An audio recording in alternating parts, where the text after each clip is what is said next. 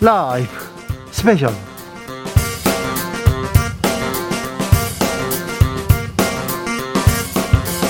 2022년 7월 23일 토요일입니다. 안녕하십니까. 주진우입니다. 토요일 이 시간은 일주일 동안 가장 중요한 일들 정리해드리는 그런 시간입니다. 시사 1타 강사 모셨습니다. 박지훈 변호사 어서 오세요. 네, 안녕하세요. 박지훈입니다. 네, 오늘은 박지훈 변호사 원톱으로 네. 원톱으로 권성동 상대 아닙니다. 그런 거 아닙니다. 네. 권성동 원내대표와 네. 어, 국민의힘 그리고 민주당은 어떤 일이 있는지 그리고 우리나라는 어디로 가는지 잘 살펴보겠습니다. 잘 계시죠? 네, 잘 있습니다. 네, 네. 할말 많습니다. 네, 할말 네. 있죠? 예. 네. 지금 이 방송은 영상으로도 만나보실 수 있습니다. 자, 지금 바로 유튜브에서 주진우 라이브 검색하시면 영상으로 만나보실 수가 있습니다. 지훈 변호사는 선물도 줍니다. 맞습니다. 자, 요즘 어떤 뉴스에 집중하고 있는지 알려주시면 저희가 참고도 하고 추첨을 해서 선물을 드리겠습니다. 네. 카카오톡 플러스 친구에서 주진우 라이브 검색하시고 친구를 추가한 다음에 메시지를 보내주시기 바랍니다. 네.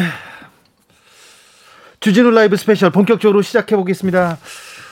어, 대통령 취임하고 지금 음, 두 달이 좀 지났습니다. 두 달 남은 게 아닙니다. 그런데 지지율은 지금 뚝뚝뚝뚝 떨어집니다. 왜 이렇게 떨어지는지 어, 이 끝은 어디인지 고민해 보아야 하는데 윤석열 대통령이 고민이 생기고 아, 좀 조언을 구하고 싶을 때 이렇게 조언을 구하는 멘토랍니다. 심평 변호사한테 직접 물어봤습니다. 근데 이 공정 예. 공정과 네. 상식을 좀 표방하고 대통령이 됐는데 예. 윤 대통령 공정한가 이렇게 묻고 있습니다. 그렇죠. 어, 우선 그, 아, 윤 대통령께서 그, 이, 그 공정 이념이 자, 우리 사회에 그 프리벨 하기 위해서 어떤 조치들을 취해야 되는데, 네. 막 그런 그, 것이 그, 그런 모습이 예, 보이지 않아서 어, 많은 국민들이 실망을 하고 있는 거죠. 네. 내각이나 그리고 예. 대통령실 그리고 예. 당에서 예. 대통령을 도와주지는 않는 것 같습니까?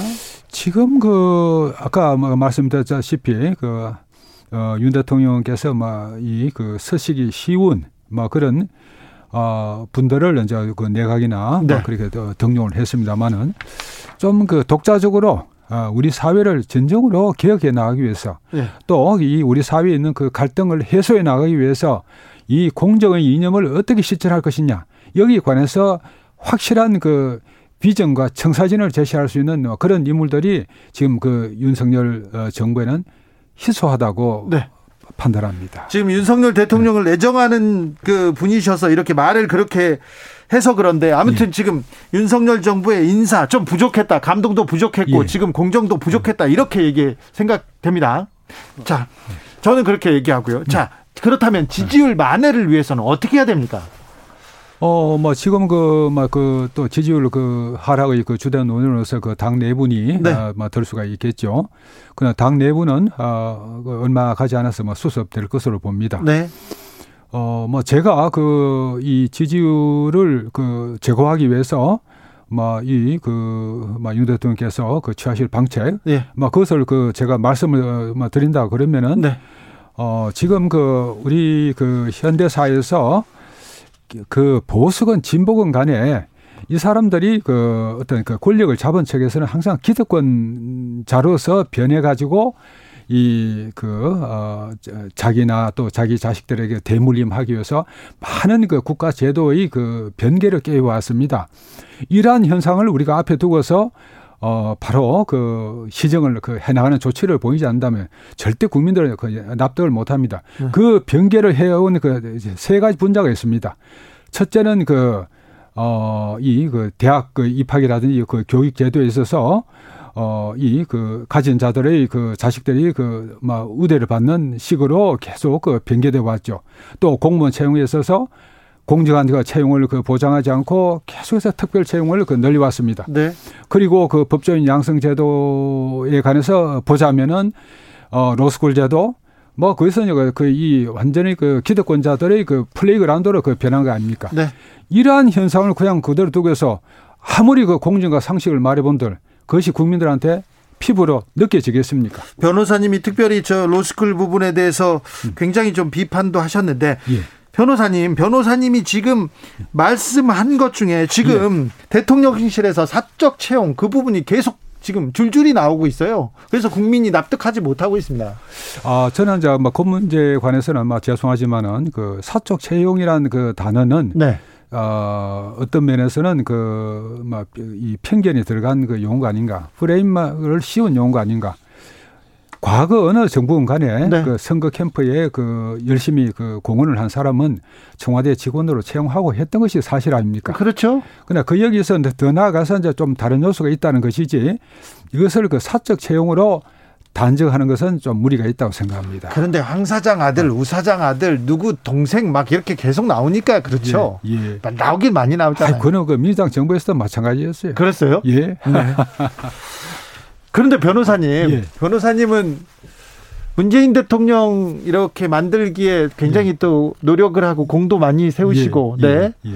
그랬죠. 예, 그런데 왜 문재인 정부 가 아니가 왜 윤석열이 윤석열이 대통령이 돼야 된다고 주장하신 겁니까? 결정적인 이유가 뭡니까? 제일 결정적인 이유는 그 어, 조국 사태를 계기로 해서 그 문재인 정부를 그 구성했던 그 핵심 세력이 그 운동권 세력이라고 할 수 있죠.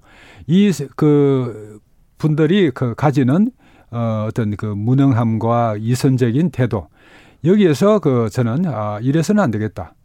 그리고 그 이그 그 대통령이 갖는 리더십이 너무 약하다. 그리고 이제 그 박근혜 전, 어, 박근혜 전 대통령이나 어, 문재인 어, 전 대통령께서 이 10년을 어, 그런 그 허약한 리더십 하에서 어, 우리 국정이 그 표류해 왔다고 저는 판단했습니다. 그래서 이 좀 더 강력한 리더십을 갖춘 대통령이 어, 요구된다는 그것이 하나의 시대 정신이라는 저는 막 그렇게 그 판단을 하고 거기에 맞는 사람은 가장 맞는 사람은 윤석열이라고 저는 어, 판단하고 지지를 한 거죠. 강력한 리더십을 가질 수는 있으나 예. 이윤 검사는 정치적 음. 경험도 없고 예. 정치적 그리고 공적인 이런 판단을 해본 능, 해본 경험이 별로 없지 않습니까? 어, 뭐, 그, 검사가 하는 어, 일의 대부분은 공적인 판단이죠. 아니, 공적인 판단이긴 하지만 예. 이게 정치력하고 좀 다르지 않습니까? 예. 이, 어, 청와대 아, 대통령실 가면서 음. 기자들을 만나서 하는 도어 스태핑이라고 음. 합니다. 약식 기자회견에서도 예. 검사의 언어가 계속 나와서 대통령의 예. 언어가 아니어서 예. 지금 지지율도 조금 출렁이고 있고 그런 예. 부분은 보이지 않습니까? 어, 뭐, 그렇게 볼 수도 있습니다만은, 그, 어, 우리 지금까지 그, 막, 헌정사에서, 네. 과연 그 도어 스태핑을 그, 할 수 있는 사람은 이전부터 지금까지 모든 정치인들 중에서 윤석열밖에 없다고 저는 생각합니다. 아 그래요? 예. 과거에 그, 그 도스페 스태핑 한 대통령이 계셨습니까? 아니 없었죠 지금까지. 지금 있는 그 정치인들 중에서 그분이 대통령이 돼가지고 도 스태핑을 할 만한 분이 주세님 그 기억 어, 생각나십니까? 아, 주... 저는 없다고 봅니다. 어 그래요? 예. 저는 김대중 대통령이나 노무현 대통령 다 뭐 잘했을 것 같습니다. 그 하지는 않으셨죠. 네. 어, 그분들 같으면 뭐 지금 시대에서 하실 수 있다고 생각합니다. 그러나 지금 있는 정치인들 중에서는 그것을 할 수 있는 사람은 윤, 윤 대통령밖에 없다고 생각합니다. 그러면 지금 도어 스태핑이 지금 예. 조금 예. 논란이 있지만 잘하고 있다고 이렇게 보시는 잘하고 있는 거죠. 잘하고 있습니까? 예. 그 국민과의 소통을 위해서 그렇게 그 노력하지 않습니까? 아니 소통 그러면 아주 잘하고 있다고 생각합니다. 소통을 위해서 노력한다. 거기가 예. 신선하다. 거기까지는 알겠는데 거기에서 예. 논란이 계속 나오지 않습니까? 이게 가장 중요한 문제가 아니고 가장 중요한 이슈가 아닌데 음. 어, 다른 발언, 다른 단어가 이렇게 크게 기사화되고 음. 그런 거는 조금 사회적으로 조금, 조금 뭐 논란이 되고 조금 이건 바람직하지 않는 점도 있는데요. 예, 물론 막그저윤 대통령이 아, 네. 좀더 세련된 방식으로 어, doorstepping이나 뭐또이 국민과의 그 접촉 기회에서 막 그렇게 말씀하시는 거그 바람직하겠죠. 네. 뭐 그러나 뭐 지금 그 약간의 그 단점, 어, 드러난 단점으로 이 doorstepping stepping이 가지는 국민과의 그 원활한 소통을 위한 그 노력 그, 그, 그 양자를 비교해 본다면 후자가 훨씬 더 크다고 생각합니다. 알겠습니다. 음. 국민의힘은 대통령을 잘 돕고 있습니까? 지금 정부를 잘 돕, 그, 잘하고 있습니까? 권성동 직무대행 체제는 잘 되고 있습니까? 어, 지금 뭐 많이 그, 저, 좀, 막 비극거리고 있죠. 네. 글쎄요, 그, 저는 뭐 권성동 원내대표를 뭐 그, 그렇게 잘은 뭐 모릅니다만은 어, 이, 이분이 그 원내대표 겸 그 당 대표, 대표. 권한 대항, 네. 대, 대행, 네. 양자를 그 겸직하는 것은 좀 문제가 있는 것이 아닌가. 또 그리고 항상 그렇습니다. 힘이 한쪽으로 집중되면은 결과는 좋지 않죠. 예. 그런 면에서 이 지금의 그 어, 권성동 대행 체제가 갖는 위험성이 있다고 봅니다. 네. 그럼 어떻게 해야 됩니까? 글쎄요. 저는 뭐 거의 다 전문가는 아닙니다만 네. 어 새로운 그 저 당 대표를 뽑거나 네. 아니면 그 비대위 체제로 가야 되지 않겠습니까? 네. 당 그 이준석 당 대표가 그 스캔들로 어, 네. 스캔들을 일으켜서 그 어떤 그 징계를 받는 네. 어 우리 그 헌정사에서 정당사에서 아주 그 드문 어 어쩌면 초유의 경우죠. 네. 이러한 그 상황에서 어, 이 당의 그 최고위원들이 그 아무 어, 책임을 지지 않는다는 것은 조금 이상하지 않겠습니까? 당 대표가 그렇게 해서 물러났다 그러면 최고위원들도 물러나는 게 맞, 지 않겠습니까? 아 그렇습니까? 그러면은 그 비대위 체제로 가는 것이 맞지 않을까 생각합니다. 지금 당 대표가 물러났으니까 최고위원들도 물러나고 예. 다시 비대위로 가든지 아니면 예. 당 대표를 뽑든지. 그렇죠. 네. 그래서 이런 당을 그 정비시켜 나가야 될 거 아닙니까? 지금의 이런 그 어, 그, 뭐, 권성열 어, 대표가, 원내대표가 네. 뭐, 뭐, 많은 그 노력은 하겠죠. 그러나 그, 이 양자를 겸직해서 나가는 것은 좀 역부족이다 하는 막 그런 우리가 그, 이 모습을 보, 고 있지 않습니까? 6개월 후에 예. 이준석 대표는 돌아옵니다. 예. 그러면 그때는 당대표를 해도 됩니까? 뭐, 그, 원칙적으로 뭐 그렇게 그, 되겠죠. 그러나 그, 어, 제가 아는 어, 상식으로는 네. 어, 어, 이준석 그 전 당대표가 네. 복귀하기는 어렵지 않을까 생각합니다. 그래요? 그렇습니까? 근데 어, 윤석열 저기 대통령하고 얘기하면서 음. 이준석은 인간이 안 된다 이렇게 얘기하셨어요? 예. 왜 그러셨어요? 그 제가 뭐또이 하나의 또 편견일 수도 있는데 네네. 어 제가 볼 때는 그 어, 이준석 그 전 당 대표는 네. 믿기 어려운 사람이 믿기 어려운 사람이 아니냐. 네. 준쌤하고 저하고 지금 이야기하면서 우리가 눈을 마주보죠. 네, 네. 그러나 이준석 당대표는 그, 그, 이, 그, 마주보지 않죠. 아, 그래요? 그런 사람은 항상 신뢰성의 그 문제를 갖고 있다고 저는 생각합니다. 네. 또, 내가 주선생님하고 이야기하면서 모든 상황을 다 녹음해가지고, 그 나중에 다 녹취해서, 아, 아, 아, 네. 어, 그, 이 자기가 분리할 때 탁 들이대면서, 예.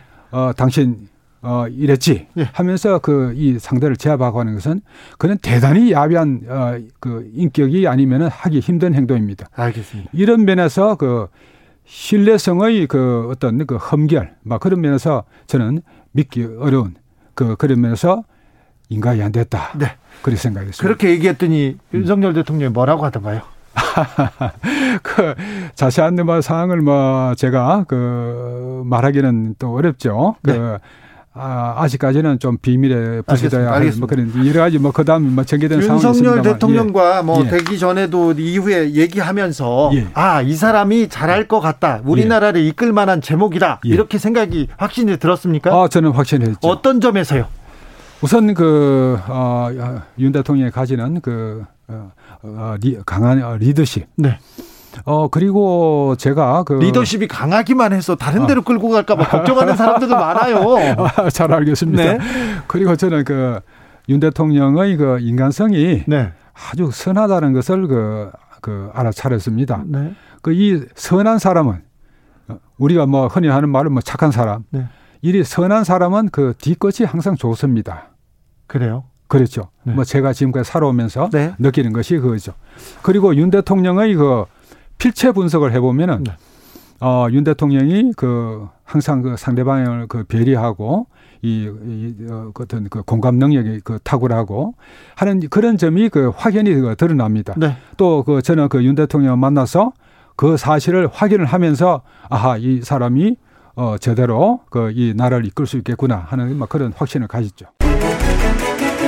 주진우 라이브 심평 변호사와의 인터뷰 듣고 왔습니다. 네. 심평 변호사한테 윤석열 대통령이 조언을 구하나 봐요. 뭐잘 얘기도 하고 네. 뭐, 뭐 조언을 청한다고 지금 하니까. 네. 아 근데 사실 좀 바라보는 시각이 예. 일단은 바꿔야 될 모습 이런 것들을 좀 봐야 됩니다. 네. 예컨대 지금 여소야대 국면이기 때문에 지지율 떨어질 수밖에 없다라는 식으로 지금 얘기를 하고 있는데 네. 그럼 안 바꿀 겁니까? 여소야대면? 아니 국민들이 그거 모르냐고요. 다 알고 있습니다. 네, 세계 경제가 나쁜 거 모르냐고요. 아 그거 다 알고 있습니다. 여소야대면 거기에 맞는 부분 강하게 밀어붙이는 것보다는 이른바 협치가 맞지 않습니까? 네. 그러니까 상식적인 부분이거든요. 경제도 마찬가지예요. 경제가 어렵기 때문에 어떻게 어떻게 해야 된다. 이렇게 가야 되는데 이렇게 국면 자체가 떨어질 수밖에 없다라고만 얘기한다면 사실은 큰 의미가 없다고 봐야 될 것 같고요. 아, 그렇죠. 그렇죠. 아버지가 아버지가 아유 남들도 다시 야 옆집은 더 힘들어. 어 남들도 다 힘들어. 야 전수 없어 이렇게 그러니까 얘기하면 그러니까 안 아유 안 되죠. 지지율이 이제 최근 조사까지 보면 약간 반등했다는 이번 주 조사가 있긴 한데 대체적으로 떨어져 있습니다. 대체적으로... 30% 됩니다. 네. 더좀 나쁜 증상은 뭐냐면 부정평가가 지금 계속 상승을 하고 있어요. 그러니까 네. 이제껏 무당이나 중도층 아니면 관심이 없든 모른다는 하는 그 층들도 거의 다 지금 부정으로 돌아서고 부정이 지금 60 후반 70대 갈 가능성도 있어 보이거든요. 저는 긍정 측면도 봐야 되지만 부정 측면을 봐야 부정 측면이 사실 돌아오기 어렵습니다. 네. 그렇기 때문에 지지율 떨어지는 거는 무조건 방어를 해야 되고요. 방어가 안 된다 그러면 국정 동력 자체가 상실되는데 이런 얘기를 많이 해요. 예컨대 한 40% 그게 왜 의미가 있냐면 국민들이나 뭐 정치 관심 있는 사람들 뭐 식사 도중 아니면 친구들 만날 때 정치 얘기들 하잖아요. 네. 만약에 한 34, 50%가 된다 그러면 아 우리 윤석 대표 잘하신다라고 그런 얘기를 할 수가 있답니다. 근데 30% 밑으로 떨어지면 내 주위의 대부분 사람들이 윤석 대통령을 지지하지 않고 못한다고 생각하기 때문에 그런 긍정하고 지지하는 사람들 역시 대화를 못 한다는 거예요. 말을 아끼겠죠. 말을 아예 안 한다는 그렇죠. 거예요. 그러면 그게 국면에서 계속 떨어질 수밖에 없다라는 겁니다. 예. 그래서 30% 20% 이게 사실 중요한데 이 현 정부에서 이 부분을 고치기 위해서 아주 생각을 많이 해야 되고요. 근데 사실은 답은 저는 알고 있을 것 같거든요. 답이 뭡니까? 계속 얘기하죠. 요소야돼요 여소야대는 협치밖에 없어요. 여소야대는 그 핑계가 안 됩니다. 아 여소 야대기 때문에 그 국면 그 국면을 전환시키기에는 협치밖에 없고 경쟁이 경제에 집중하는 모습 그리고 민주당에 손을 내미는 모습 이런 게 과연 이런 게 있다면 지금 국면에서 바뀔 가능성이 좀 있지 않나 그렇게 생각이 듭니다. 출근길 문답 아, 윤 대통령의 말씀 좀 짧아졌습니다. 그리고 또 핵심만 얘기하기 시작합니다. 그 차를 바뀌었다 이렇게 평가하는 사람도 있는데요. 심평 변호사는 출근길 문답을 할 수 있는 사람이 역사상 문 문재인 대통령 아닙니다. 아, 윤석열. 대통령밖에 없다. 이렇게 얘기를 해가지고 너무 잘못됐습니다. 큰 논란이 네 잘못됐습니까? 안 하죠. 통상은 문제가 되니까요. 네. 이 출근길 이 문답을 하려고 하면 정말 모든 정치 현안에 대해서 정말 많이 알아야 되고 그것에 대해서 정무적 감각도 뛰어나야 되고요. 어떻게 했을 때 국민한테 메시지가 될고 이런 게 됐을 때 하는 건데 뭐 그거 그거가 된다 그러면 뭐 잘 했다면 이거 올라가겠죠. 근데 뭐 그걸 떠나가지고 이제껏 대통령들이 안 한 이유 중에 하나가 네. 그게 쉽지 않거든요. 네. 그리고 이거 지금 해가지고 뭐 이 하는 모습은 긍정적이라고 할 수 있지만 오히려 지지율을 까먹는 거는 이 출근길 약식 기자에게 문답이 큰 역할을 했다고 저는 생각이 듭니다. 어, 그러니까요. 그런데 그럼에도 불구하고 계속 이렇게 출근길 문답하겠다고 하는 윤석열 대통령, 아 윤석열 대통령밖에 없다. 그 말은 또또 일리가 있는 것도 안 하죠. 일반적으로 일반적인 대통령은 네. 이거에 대한 엄중성 그리고 메시지 관리라든지 네. 국민들한테 보여지는 부분, 받아들이는 부분 그리고 청와대나 지금 대통령실이지만 참모 조직의 활용 이런 거 봤을 때 굳이 이런 약식 기자회견 출국이 문답을 안 하지요. 자, 원로 보수지요. 보수계의 멘토인 이상돈 교수가 어, 대통령의 입은 폭탄이다 이런 얘기도 했었는데 그런데 그러면 그렇다고 보면 심평 변호사도 지적합니다.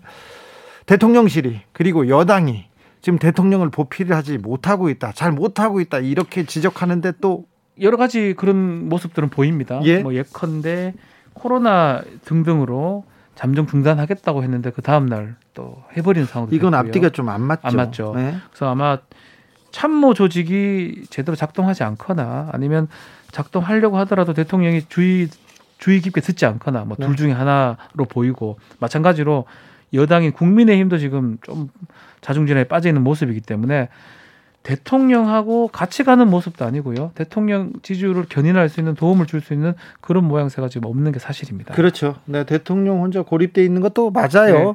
대통령실에서 아까 어, 변호사님 말씀하신 것처럼 도어 스태핑 어, 문답을 하려면 이걸 모든 걸 해석하고 이 네. 발언이 어떤 의미가 있는지 그렇습니다. 그걸 정제하고 갈고 닦아서 줘야 될 거 아니에요. 아주 조심을 해야 됩니다. 그렇죠. 뭐가 아 다르고 어 다르고 그리고 이게 정말 나중에 먹히면 이게 어떤 효과가 있냐면 나중에는 이게 계속 잘만 한다 그러면 조금 실수를 하더라도 국민들이 어 그렇죠. 실수 이 어, 실수를 하는데 그럴 수 있어. 매번 이렇게 실수처럼 보이면요 이제는 믿질 않게 되는 거거든요. 네. 그래서 사실은 저는 뭐 문답 이 출국이 문답 하는 것도 좀 되게 뭐 그 하는 그 모습은 저는 긍정적으로 생각하지만 잘 하지 못할 바에는 차라리 좀 줄이고 더 좀더 엄격하게 하는 게 오히려 네. 맞지 않나. 줄이고 있는 것 같습니다. 네. 네, 말수가 좀 줄었습니다. 많이 네. 줄었습니다. 음, 핑계, 예, 여소야대 핑계, 그리고 전 정권 핑계로 다 넘어갈 일은 아닌 것 같습니다. 국민들이 그거 다 알아요. 네. IMF 때 세계 경제가 어려운지 다 알았어. 음. 그런데 그때 정부 지원해주고 힘 실어줬어요. 그렇죠. 아, 지금도 마찬가지입니다.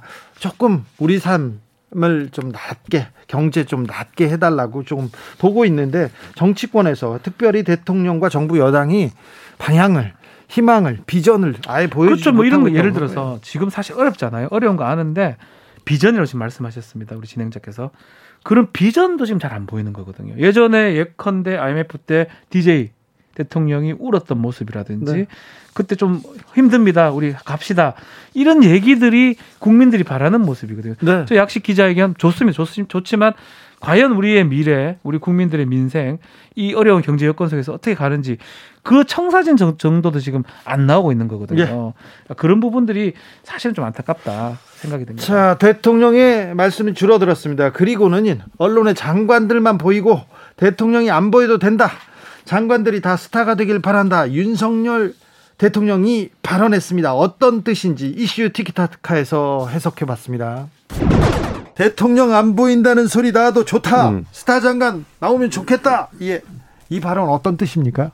어, 대통령실 관계자뿐 아니라 내각 그러니까 우리가 이제 책임 장관, 책임 총리 그렇죠. 얘기하는데 한동안 총리도 잘 안 보인다, 장관도 잘 안 보인다 이런 안 목소리들이 있었거든요. 네.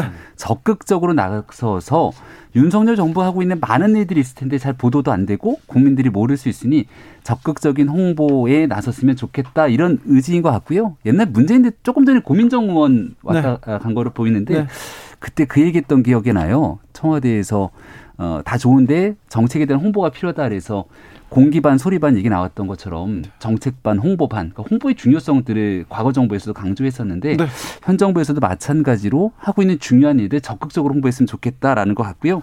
근데 이 스타 장관은 자칫 잘못하면 문재인 정부의 스타 장관 제가 기억나는 두 명의 스타 장관이 있는데 추미애 장관 김현미 장관님. 지금 고민정이 왜 나오고 지금 참 이 스타 장관에 대해서는 김병민 호날두예요. 지금 일단 일단 슬라이딩하게. 네. 아니 제가 볼 때는 잘못 분석이 잘못됐어. 분석이 잘못됐습니다. 스타 장관의 문제가 아니에요. 네. 그러니까 예를 들면 지금의 지지율이 하락하는 이게 지지율 하락의 문제를 해결하기 위해서 이런 방안을 내놓으신 건데 제가 볼 때 지지율 하락의 가장 큰 문제점은 윤석열 대통령 김건희 여사세요. 네. 두 분이 바뀌어야 돼. 두 분을 바꾸라고요? 아니, 아니, 제 말은 두 분의 태도를 바꾸라는 아, 태도를, 거예요. 아우, 깜짝 놀랐습니다. 아니, 그러니까 제 말은 이게 뭐 예를 들면 요즘은 이제 많이 줄었던데 그 도스태핑 하시면서 약식 기자회견 네. 너무 많은 말을 해. 본인이 그리고 세상까지 본인이 얘기하니까 자꾸 이 꼬투리가 잡히는 거예요. 그러니까 저는 그런 부분들을 장관들한테 넘겨주고 본인은 네. 원론적인 얘기만 해야 돼. 원론적인 얘기만. 네. 근데 너무 세세하게 막 그 현안에 대해서 얘기하고 이러니까 그게 이제 결국은 여러 가지 파장을 불러일으키는 거고 김건희 여사 행보 요즘은 이제 조용하잖아요. 그러니까 네. 오늘 이번 오늘인가 어디 나온 지지율에 약간 반등한 모습을 보이더라고요. 그러니까 그것도 김건희 여사가 자꾸 나오시면 그게 부정적이야 자꾸. 그래서 그런 부분들을 중점적으로 관리할 게 필요한데 스타 정관 얘기하시면서 다른 쪽으로 짚으신 게 아닌가. 그래서 좀 요 부분에 역할 분담이 이루어졌으면 좋겠다 이런 생각이 듭니다. 교수님 지적을 아마 받아들였는지 대통령의 도스태핑 메시지에서도 초창기 때 막 질문을 아침에 여섯 개 일곱 개씩 음. 받았거든요. 굉장히 많은 이슈들을 가지고 다 대통령이 얘기를 끌어내니까 네. 사실 언론 입장에서는 다른 데 주목 한쪽할 게 아니라 맞아요. 모든 이슈를 다 대통령의 입만 그렇죠. 바라볼 수밖에 음. 없었고 그렇죠. 지금은 이제 하루에 한 개, 두 개 정도 아주 중요한 내용 하나 정도 묻고 그다음 좋은 하루 보내라고 메시지를 내면서 나가기 때문에 그런 얘기들 잘 받아들인 것 같고요. 스타 장관 뭐 내각에 대한 얘기는 얼마 전에 원희룡 장관이 나와서 라디오 인터뷰도 하고 GTX에 대한 속도전 또 주택 공급에 관한 문제를 얘기하는데 이런 게 사실 국민들이 제일 궁금해하는 윤석열 정부의 국정 운영 방향이거든요. 이런 쪽에 좀 속도를 내고 네. 적극적인 행보하는 거는 매우 의미 있다고 생각합니다. 그렇습니다. 장관 차관들 음. 적극적으로 나와서 정책에 대해서 얘기하고 비전을 음. 보여줬으면 좋겠는데 왜 장관 차관들 지금까지 보이지 않았습니다. 네, 이제 막 네. 보이기 시작하고 있죠. 왜냐하면 대통령이 다 말씀을 하셔서 그래요. 장관이 할 말이 없어. 그리고 노동부 장관이 얘기하는데 대통령께서 다른 얘기 하시고 이러면 그게 그래, 말이 안 되잖아요. 그렇죠. 그런 문제가 발생하기 때문에 고용 노동부 장관도 거제에서 또 지금 있게 된 대우조선 해양 문제 네. 때문에 여러 가지 노력들을 하고 있는 것 같은데 네. 적극적으로 나서서 잘하는 게 있으면 박수 받고 네. 또 진짜 국민들 보시기에 진짜 못한다 그러면 음. 여기에 대한 책임도 지고 하는 게 중요한 것 같습니다. 그러니까 그것도 미리 가면 되잖아. 꼭 대통령이 참을 만큼 참았다 그러니 그때 가요. 네. 아니 미리 갔으면 이런 얘기 안 듣잖아요. 미리 갔으면 고용노동부 장관이 설득도 하고 협상도 하고 교섭을 할 수 있도록 판도 깔아주고 중재도 하고 이러면 얼마나 좋아. 네. 근데 꼭 그 대통령이 한마디 하니까 가고 이러니까 문제라는 거예요. 대통령이 한마디 했더니 해결됐다 이런 아. 이런 모습을 보이려고 노력을 쭉 아마 안 하고 있었던 건 아닐 거고요. 다만 네. 현장에 가서 마지막 위기 상황이라 생각했던 것 같고 네. 옛날에 2014년도인가요? 세월호 참사가 터지고 난 다음에 해수부 장관이었던 이주영 장관이 네. 내려가서 수염을 덥수룩하게 기르고 마지막까지 문제 해결에 노력했던 기억이 오래 남습니다. 그런 장관들의 모습들 좀 많이 나왔으면 좋겠습니다. 대통령이 유난히 말을 아낍니다. 그리고 김건희 여사는 좀 보이지 않습니다. 이 리스크 관리에 나선 걸까요?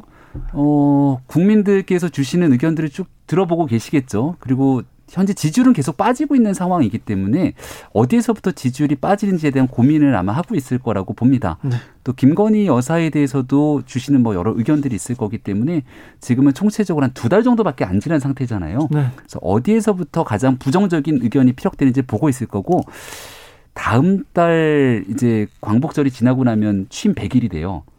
이게 네. 되게 중요하거든요. 취임 100일에 대한 성과 그동안 무슨 일이 있었는지를 이제 기자들이 묻기 시작할 건데 그럼 지금부터 남은 날이 한 한 달 정도가 남은 건데 그 한 달이 남지 않는 기간 취임 100일에 대한 성과를 내기 위해서 뭐 메시지에 대한 부분들뿐 아니라 어떤 정책으로 윤석열 정부가 바뀌었는지 여기에 아마 집중하고 있을 겁니다. 그러니까 제가 생각할 때는요. 제가 그냥 조언을 드려볼게요. 100일 앞두고서 정말 그 국민들에게 신선한 모습을 보이는 한 가지 방법이 있어요. 뭐냐면 비서실 개편하는 거예요. 인사 개편. 인사 개편. 네. 저는 개인적으로. 그러니까 좀 빠르지 않나요? 네? 좀 빠르지 그러니까 않아요? 빠른데 이렇게 해야 돼. 왜냐하면 인사 문제가 가장 큰 문제고 지금 현재 대통령을 옆에서 잘 보좌하지 못한다는 문제점들이 지적이 되고 있으니까 충격요법을 한번 쓸 필요가 있지 않나는 개인적인 생각이 물론 제가 뭐 얘기니까 뭐 듣지 않으시겠지만 제 생각에는 그 정도 충격요법을 좀 국민들이 볼 때 좀 변하는구나 이런 생각이 들 텐데 지금의 구도를 계속 가져가면서 변한 모습을 그렇게 안 보내준다고 하면 100일 지나도 사실은 크게 어떤 그 감동을 줄 수 있는 스토리가 없지 않을까 하는 생각은 들어요 개인적으로. 주진우 라이브 이슈 티키타카에서 김병민, 최진봉 두 분 얘기 듣고 오셨습니다. 자, 대통령 안 보여도 되니까 장관 좀 나서라. 내각이 너무 안 보였어요. 그렇죠. 책임 총리 너무 보이지 않았습니다. 그게 지금 총리도 총리고 장관들이 거의 안 보였습니다. 네. 그렇지만 이제 요 스타 장관 얘기한 다음부터는 좀 약간씩 움직이기 시작했어요. 뭐 행안부 장관이라든지 노동부 장관이 뭐 현안도 있긴 하지만 뭐 언론 인터뷰도 하기도 하고요. 좀 그런 모습이 뭐 전 나쁘다고 보지는 않습니다. 네. 그렇지만 이제 이 해결 방식을 스타 장관을 만드는 거에 두고 또 이 당시 이건희 회장 얘기를 했거든요. 네. 근데 조금 달리 봐야 되는 게 아닌가 생각이 듭니다. 이 실적을 내는 쪽하고 이 정부에서 정책 이슈 같은 것들을 하는 거하고는 스타 장관, 스타 기업과 저는 조금 그렇게 와닿지는 않습니다. 사실은 확 와닿지는 않습니다. 윤 대통령이 삼성 수사를 많이 했는데 이건희 전 회장이 잠깐 물러서고 스타 경영자를 많이 만들었다. 이 말은 조금 사실관계하고 아, 좀 멀어서 100% 이해가 되고, 되는 건 네. 아닌 것 같습니다. 네, 그렇습니다. 그런데 아 이번엔 이번 내각은요 네. 장관들이 안 보입니다. 누군지도 몰라요. 누구만 보입니까? 법무부 장관이죠. 한동훈만 네. 보입니다. 이것도 문제예요. 스타 장관은 있어요 한 명. 법무부 장관, 스타 그래. 장관이 됐죠.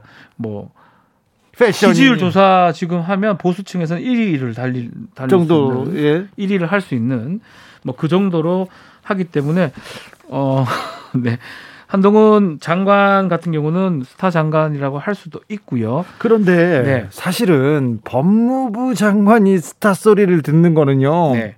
지금 상황에 좀 아, 도움이 되지는 않습니다. 그렇죠. 사실은 지금 어려운 게 뭐냐면 경제 이런 부분이거든요.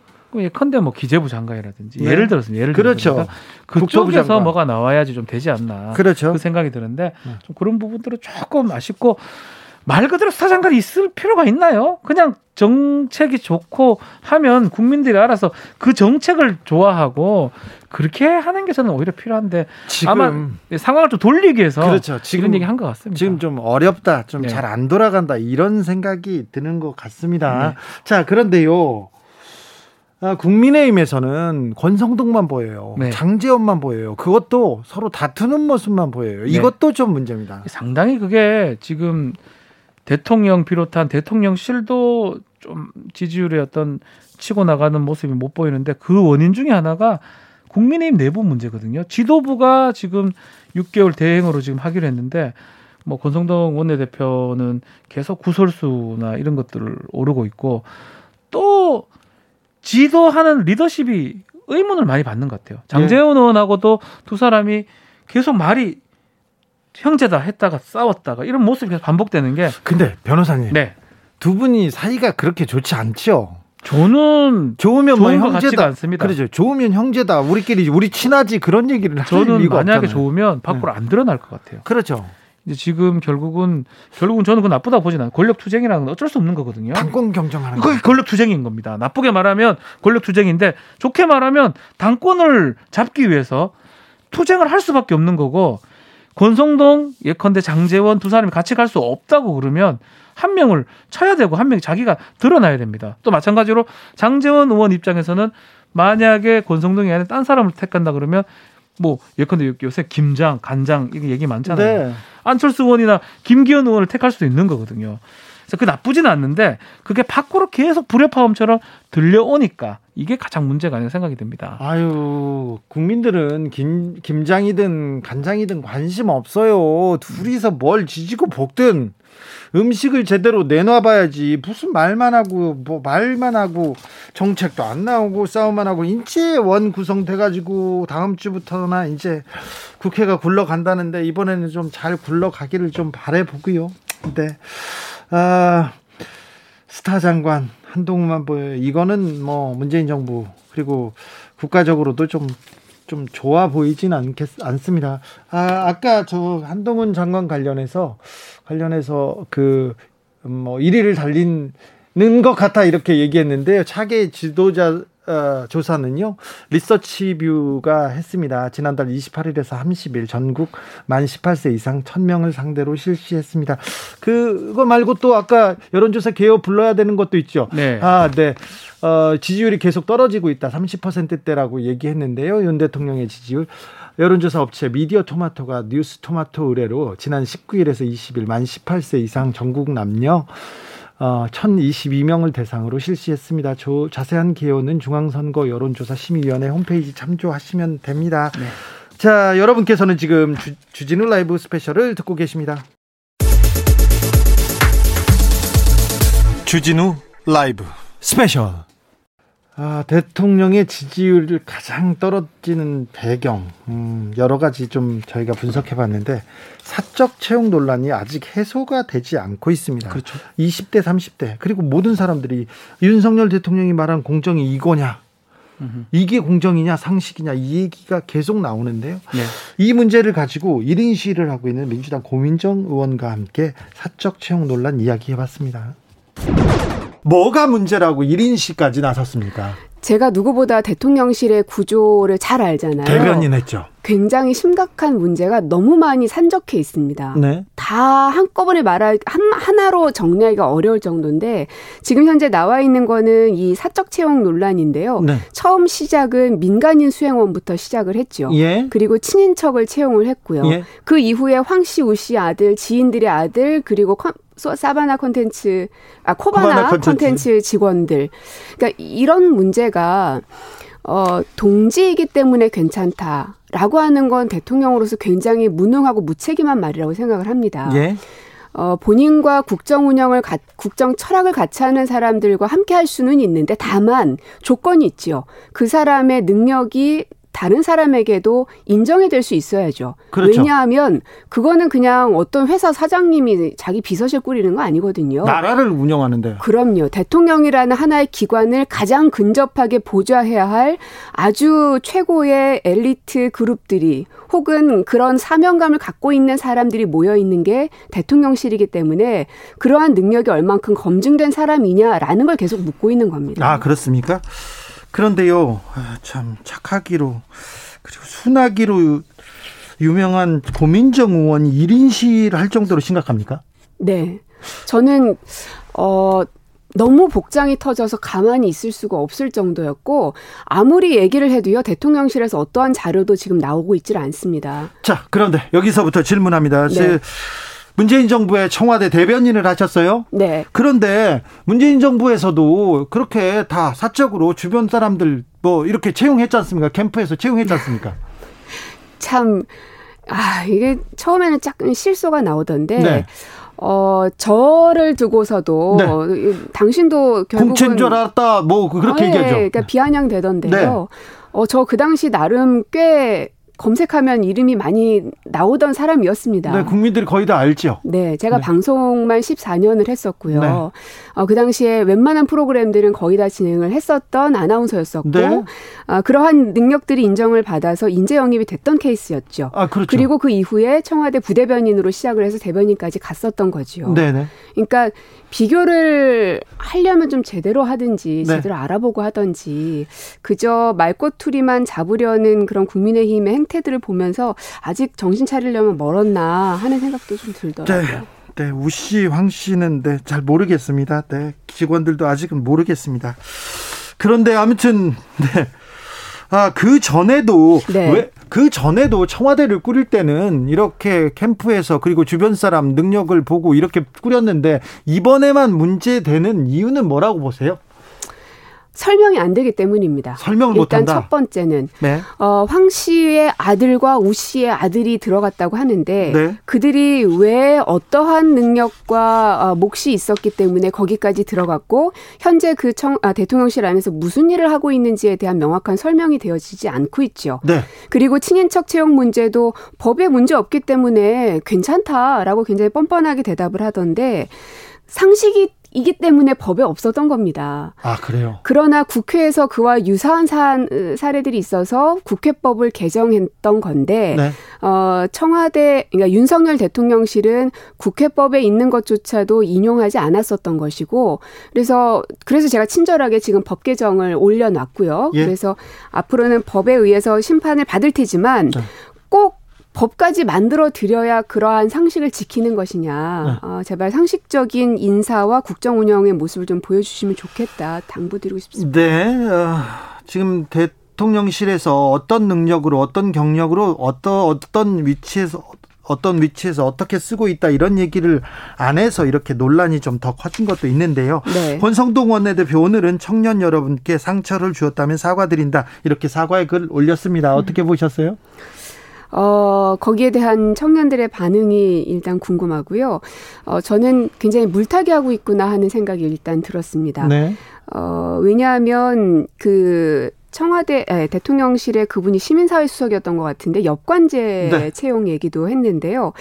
어, 그러니까 친인척 채용 아까부터 말씀드린 친인척 채용과 민간 수행원을 동행했던 문제에 대해서는 네. 아직까지도 어떠한 해명도 이루어지지 않고 있습니다. 네. 그래서 거기에 대해서 명확하게 어, 왜냐하면 국가 1급 기밀에 해당되는 것들을 다뤘던 그 수행원이기 때문에 명확한 해명이 반드시 필요하고요. 그리고 어, 아까 도 말씀드린 왜 그 사람이 그러한 능력을 보여서 그 자리까지 갔는지에 대한 내용이 있어야 되는데 네, 네. 단지 동지여서 엽관제니까 이런 이야기로는 국민들의 그 의혹들을 해소하기에는 너무나 역부족이죠. 6688님께서 대통령실에 근무하는 공무원은 별정직으로 한시적으로 채용하는 임시 공무원입니다. 그보다 미래 국가를 위한 건설적인 정책 이야기하면 좋겠고 매일매일 꼬투리 잡는 비판 비판하는 언론들 때문에 짜증도 납니다. 이렇게 얘기하는데 네. 어, 한시적으로 어, 고용하는 그 임시 공무원이었다. 뭐 이 얘기는 그만하자 얘기하는 사람도 있습니다. 음 맞아요. 근데 공무원인 게 진짜 맞습니다. 네. 그분들도 네. 그 연수를 채우면 공무원 연금의 혜택을 받을 수 있는 자격이 또 되는 거거든요. 예. 그러니까 공무원으로서의 자격과 조건을 다 갖춘 사람이기 때문에 아무나 함부로 들어가서는 안 될 자리인 것이죠. 네, 아무튼 나라를 경영하는 나라의 기본을 이렇게. 아 그래서 저는 전수조사가 좀 필요해 보입니다. 전수조사요? 왜냐하면 하루가 다르게 새로운 사람들이 계속해서 나오고 있거든요. 네. 뭐 누구의 아들, 누구 지인. 이게 지금 한두 명이 아니기 때문에 도대체 얼마나 더 많은 지인들이 있는가. 예. 이러려면 결국 전수조사가 필요한 거 아닌가 싶습니다. 그러네요. 필요한 것도 같습니다. 국회가 열렸으니까 국회에서 이제 대통령실에 자료를 요구하고 그러겠죠? 지금도 계속 요구하고 있는데요. 대통령실에서 어떠한 자료도 주고 있지 않고요. 네. 어, 심지어는 그때 그 김건희 여사를 수행했던 코바나 컨텐츠 직원이 어떤 부서에 가 있는지라도 알려달라. 네. 그것도 얘기를 하지 않습니다. 그래서 구중궁궐이라는 것을 벗어나기 위해서 그 용산으로까지 나왔는데 그랬으면은 어떤 정보나 자료에 대해서도 좀 더 투명하게 공개하려는 노력이라도 보여야 되는데 모든 것을 꽁꽁 싸매고 뭘 그렇게 더 숨기고 싶은지. 네. 그러니까는 자꾸 국정조사라도 해야 되는 거 아니냐라는 국민들의 목소리가 분물 터져 나오는 거죠. 네. 언론인 출신 국회의원입니다. 간판 아나운서로 뭐 오랫동안 활동하셨고요. 언론인의 또 언론인으로서 대표적인 언론인으로서도 활동했으니까 좀 물어보겠습니다. 지금 국민의힘에서 네. 어, 방통위원장 이어서 방송통신심의위원장 정현주 위원장까지 자진 사퇴 공개 촉구하고 있습니다. 이 부분은 어떻게 보시는지요? 아 또다시 슬픈 역사가 반복돼서는 안 되는데 일단 하나는 굉장히 불쾌하고요. 그러한 말을 한다는 것 자체들이 네. 어, 그리고 2008년 8월 8일을 저는 평생 잊을 수 없는 날인데, 어, 이 공영방송 안에 KBS에 경찰이 난입했던 사건이 있었습니다. 그때 아나운서로 계셨죠? 네, 맞습니다. 네. 너무나 충격이었어요. 네. 어떻게 사법경찰이 KBS 안으로까지 들어올 수 있나? 바깥에서 어떻게 어, 방어하거나 뭐 이러는 거는 모르겠는데, 너무나 충격이었고, 2014년에는 세월호 관련해서 보도 지침이 있었죠. 네. 그것들을 어, 없애기 위해 서 수많은 이 눈물 섞인 나날들을 보내온 역사가 있는데 그래서 지금은 명실공히 대한민국의 언론의 자유 지수가 굉장히 많이 높아져 있는 상태입니다. 네. 그런데 이것을 한순간에 다시 10년 전, 20년 전으로 되돌리겠다라는 그런 시도와 의도들을 보이고 있는 국민의힘에 대해서 굉장히 유감을 표하고요. 그리고 그 이제 MBC, KBS에 대한 도를 넘어서고 있는 비판의 말들에 대해서는 저는 분명히 사과를 받아야 된다고 생각합니다. 네. 어, 공영방송 장악한 민노총, 언론노조, 언론노조 민노총에 대해서 이렇게 장악됐다 이런 얘기는 어떻게 보세요? 전 민노총 어 민노총 그러니까 민노총에 가입돼 있었습니까 예전에? 어 그렇죠. 이제 KBS 네. 당시에 이제 제가 있었던 노조가 네. 이제 민주노총, 언론 노조 산하로 있었기 때문에 그러나 이게 어 저는 단순히 방송 장악만을 어 그 의미하는 게 아니라 네. 전체적인 노동 탄압이라고 생각합니다. 네. 지금 이제 거제 조선소 같은 경우에도 어이 이 그야말로 이제 공권력을 투입하는 게 하루 이틀 날짜만 나오면 된다 정도까지 지금 가 있거든요. 그래서 노동에 대한 윤석열 정부의 기조와 방향이라는 것이 이런 것이구나. 어, 이게 쌓아 올리기는 어렵지만 무너뜨리기에는 너무나 한순간에 쉽기 때문에 이제는 야당인 민주당이 소명이 생긴 겁니다. 네.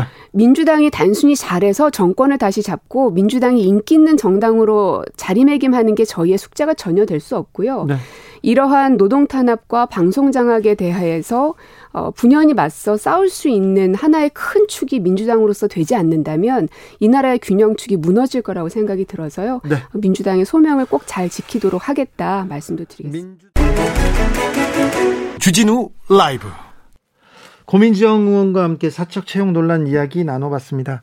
뭐가 문제인가요? 자, 고민정 의원이 지적하는 부분이 그런 부분인 거거든요. 뭐 인사를 하고 또 별정직, 특정직 아니면 뭐 엽관제 이런 얘기를 하면서 관행이다. 뭐 그래 뽑을 수는 있습니다. 네. 뽑을 수 있는데 역대 청와대 예. 다 이렇게 조용히 뽑았어요. 그렇죠. 뽑을 수 있는데 문제는 최소한 가치나 이런 게 일치가 돼야 됩니다. 그런 것들을 통해서 채용이 되고 해야 되는데 이제 가장 문제가 고민정 의원이 지적하는 것처럼 누구 아들이니까 네. 가치가 일치하는 게 아니잖아요. 정치적 네. 뭐가 일치하든지 그게 일치한 다음에 거기에서 일을 하는 게 아니고 누구 아들 몇촌 지간, 육촌, 팔촌 이런 사람이 되는 게 이제 사실은 그게 문제라는 거거든요. 네.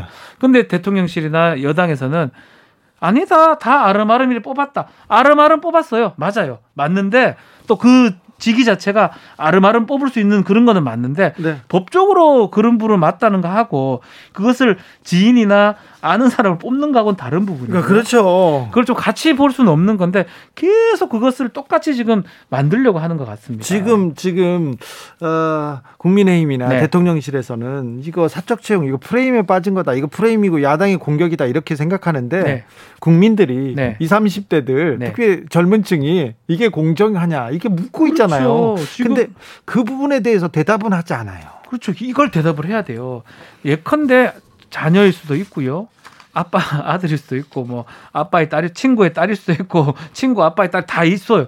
그럼 그 사람이 그런 일을 할 정도의 어떤 가치를 갖고 있고 뭐 어떤 그런 그게 있어야 되는데 사실 그게 지금 안 보이는 거예요. 그냥 단순 6촌이고 8촌이고 아빠 친구 아들이니까 되는 것처럼 됐기 때문에 설명이 지금 안 되는 겁니다. 그런데요. 음. 고민정 의원이 네. 14년 방송 경력이었고 인재 영입된 케이스였고 나, 나는 이미 어, 능력을 검증 받았지 않느냐 그런 식의 얘기를 했습니다. 네. 근데 그걸 가지고 또 공격 합니다. 어찌 보셨습니까? 참 그 부분이 조금 고민정 의원 입장에서는 많이 좀 답답할 겁니다. 고민정 의원도 어쩌면 어, 국민의힘이나 여당에서 얘기하는 것처럼 아름아름 선발될 수는 있습니다. 그렇지만 능력이 됐기 때문에 그 그걸 보고 뽑은 거지 친구니까 네. 아니, 아는 아버지. 사람의 딸이니까 그래 뽑은 건 아니거든요. 그렇죠. 근데 국민들이 그게 이거는 좀 다른 사안 다른 사안인데 지금 사실은 고민정 의원이 이게 이거에 대해서 강력하게 얘기를 하니까 또 이 주목을 많이 받다 보니까 그 국민의힘 이제 농객들은 또 고민정 의원을 지금 많이 좀욕 네. 이렇게 비난 비판하는 그 모양새입니다. 뭐 박민영 뭐 최고라든지 대변인이라든지 예전 김현주 전 대변인 네. 같은 경우도 계속 그런 얘기를 하는데 고민정 당신도 그렇게 뽑힌 거 아니냐 이렇게 자꾸 얘기하는데 김현주 대변인도 뽑혀도 아무 문제 없어요 저는. 맞아요. 김현주 네. 전 대변인이 네. 대통령실에 가잖아요. 아무 문제 없어요. 그러면 뭐라고 안 할 거예요. 강인선 대변인이 조선일보 있다가 갔어요. 누가 뭐라 합니까? 그런 거 뭐 언론사에 있다가 바로 가냐 그런 비난이 있었지만 그분이 어, 어느 정도 능력이 있고 대변인을 가는구나. 그래서 강인선 대변인한테는 논란이 없어요. 없어요. 네. 고민정 의원한테 그런 논란을 좀 일으키기엔 좀 부족해 보이는 것 같은데 어쨌든 간에 논점을 좀 글로 잡고 몰아가는 모양새이긴 합니다. 지금 대통령실에서 국민들이 사적 채용 논란 이거 지금 문제가 있다고 지적하는데 고민정을 잡고 좀 빠져나가려고 하는 것 같아요. 네. 그런데 이 사적 채용 논란이 사그러들지 않습니다. 지금 앞으로 공정 상식도 그리고 이 해명하는 과정에서 지금은 사과를 했긴 했지만 권성동 원내대표가 뭐 7급 9급 뭐 강릉 뭐 네. 천넘 뭐 이런 것들이 막 불을 지핀 걸로 저는 생각이 됩니다. 부적절했죠. 사실 음, 젊은이들이 이 부분에 대해서는 공감을 못 합니다. 아, 네. 예. 9급이 뭐 저도 고시 공부도 하고 오래 했지만 구급심이 제일 어려워요. 결코 쉽지 않죠. 그리고 쉽지 않은데 그걸 쉽게 또 얘기한다는 것 자체는 어떤 모멸감이나 모욕감을 느낄 수가 있거든요. 최저임금을 받고 있는 노동자들이 있어요. 그렇죠. 그리고 최저임금보다 조금 더 받고 있는 노동자들 구급 공무원들이 있어요. 그분들이 얼마나 어, 어려워요. 어렵게 네. 공부를 했고 그 다음에 어려운데 최저임금을 이렇게 못 올려줘서 미안하다고 공무원들을 이렇게 열심히 일하는데 못 줘서 미안하다고 그렇게 한 번이라도 얘기해 봤습니까? 전 차라리 지금도 대통령실이 이런 사적 채용 논란 관련해서는 그냥 사과를 하면 돼요. 사과, 어, 그런 부분들은 좀 잘못된 것 같다. 네. 다만, 우리가 뭐 윤석열 대통령이 정치에 이제 뛰어든 지 1년 좀더 더 됐어요, 사실은. 네. 1년 안 됐나요? 1년 무렵밖에 안 됩니다. 그렇죠. 작년 네, 정도니까. 네, 네. 사실은 이미 정치 포럼이라든지 이런 것들을 구성해 놓은 다른 정치인들하고는 차이가 있습니다. 네. 인재풀이 적을 수밖에 없는 거거든요. 그런 것들을 얘기를 하면서 앞으로는 그런 부분 신경을 쓰겠다라고 하면 사실은 이 문제 아무것도 아니에요. 그러니까요. 윤 대통령이 사적 채용 논란과 관련해서 정무직, 별정직은 대통령과 관계없으면 쓰기 어렵다 이렇게 얘기했는데 네. 오히려 국민의 눈높이에 맞지 네. 않았다. 음. 그런데 앞으로 잘하겠다. 이 사람들이 그렇죠. 필요했다. 어떤 능력이 있었다. 이 얘기를 그렇게 가면 돼요. 제가 봐서 그렇게 얘기를 하고 넘어가야죠. 이제껏 내가 정치를 한 게 아니기 때문에 내가 했던 것은 검찰이기 때문에 좀 부족했다. 인맥밖에 없다. 네. 조금 더 추후에 살펴보겠다라고 얘기를 하면 사실은 이거를 어떻게 더 뭐 얘기를 하겠습니까? 그렇죠. 대통령이 자기 원하는 사람 쓰겠다는데 국민들이 대놓고 반대하는 게 아니에요. 그렇죠. 대놓고 야당이기 때문에 그다음 언론이기 때문에 싫어하기 때문에 무조건 반대한다 이렇게 생각하지 마시고 국민의 음. 목소리를 좀 들어야 됩니다. 마찬가지로 뭐 총무 비서관실에 지금 검찰 수사관들이 지금 파견 가 있다고 하거든요. 이게 초단 말이 또 안 되는 거거든요. 총무 비서관실에 이거 그 국간 관리하는 사람들인데 수사관을 그왜 보냅니까? 아 참. 기재부 공무원이나 이런 분들이 가셔야 되는 거 네. 아닙니까? 기재부 공무원들이 가서 있으면 국민들 뭐라고 안 해요. 아무도 안 하죠. 아무 말도 안 하죠. 자, 국민의 부당한 지금 부당한 프레임이다, 공격이다 이렇게 생각하지 말고 국민의 목소리를 좀 더 요런 거면 조금만 해결되면 네. 저는 지지율 올라간다고 봅니다. 그러면 올라 뭐 이게 이런 게 그 그거 알겠습니까? 더 떨어질 게 어디 있어요? 예. 근데 왜 이거 정리 못 합니까? 정부 여당 대통령실 대통령 또한 뭐 하고 계시는지 모르겠어요. 지금 나라가 어려운데 경제가 어려운데 그렇죠. 민생 챙겨야지. 우리가 이런 얘기를 뭐하라 합니까? 그러니까요. 지금 몇 주째 사적 채용 논란 얘기하고 있습니까? 대통령 좀 들으세요. 자, 지난주 이렇게 정리해봤습니다. 네. 네. 다음 주 다음 주 어떤 뉴스가 우리를 기다리고 있습니까? 돗자리 일면을 제가 잘 좀 예측을 했어요. 요새 많이 맞춰서. 아, 요새는 좀 높아요. 예전에는 김건희 바라기 좀 그랬는데, 예. 자, 자, 이번 주는 어떻게 될까요? 이번 주는 이재명 주목해야 될 것 같습니다. 네, 그렇겠죠. 예, 드디어 움직이겠죠. 드디어, 드디어, 이제 이가 나올 것 같습니다. 예. 뭐, 어 근데 좀 또 분위기상 말을 그렇게 많이 할지는 의문이긴 한데 말을 아끼고 있어요. 네.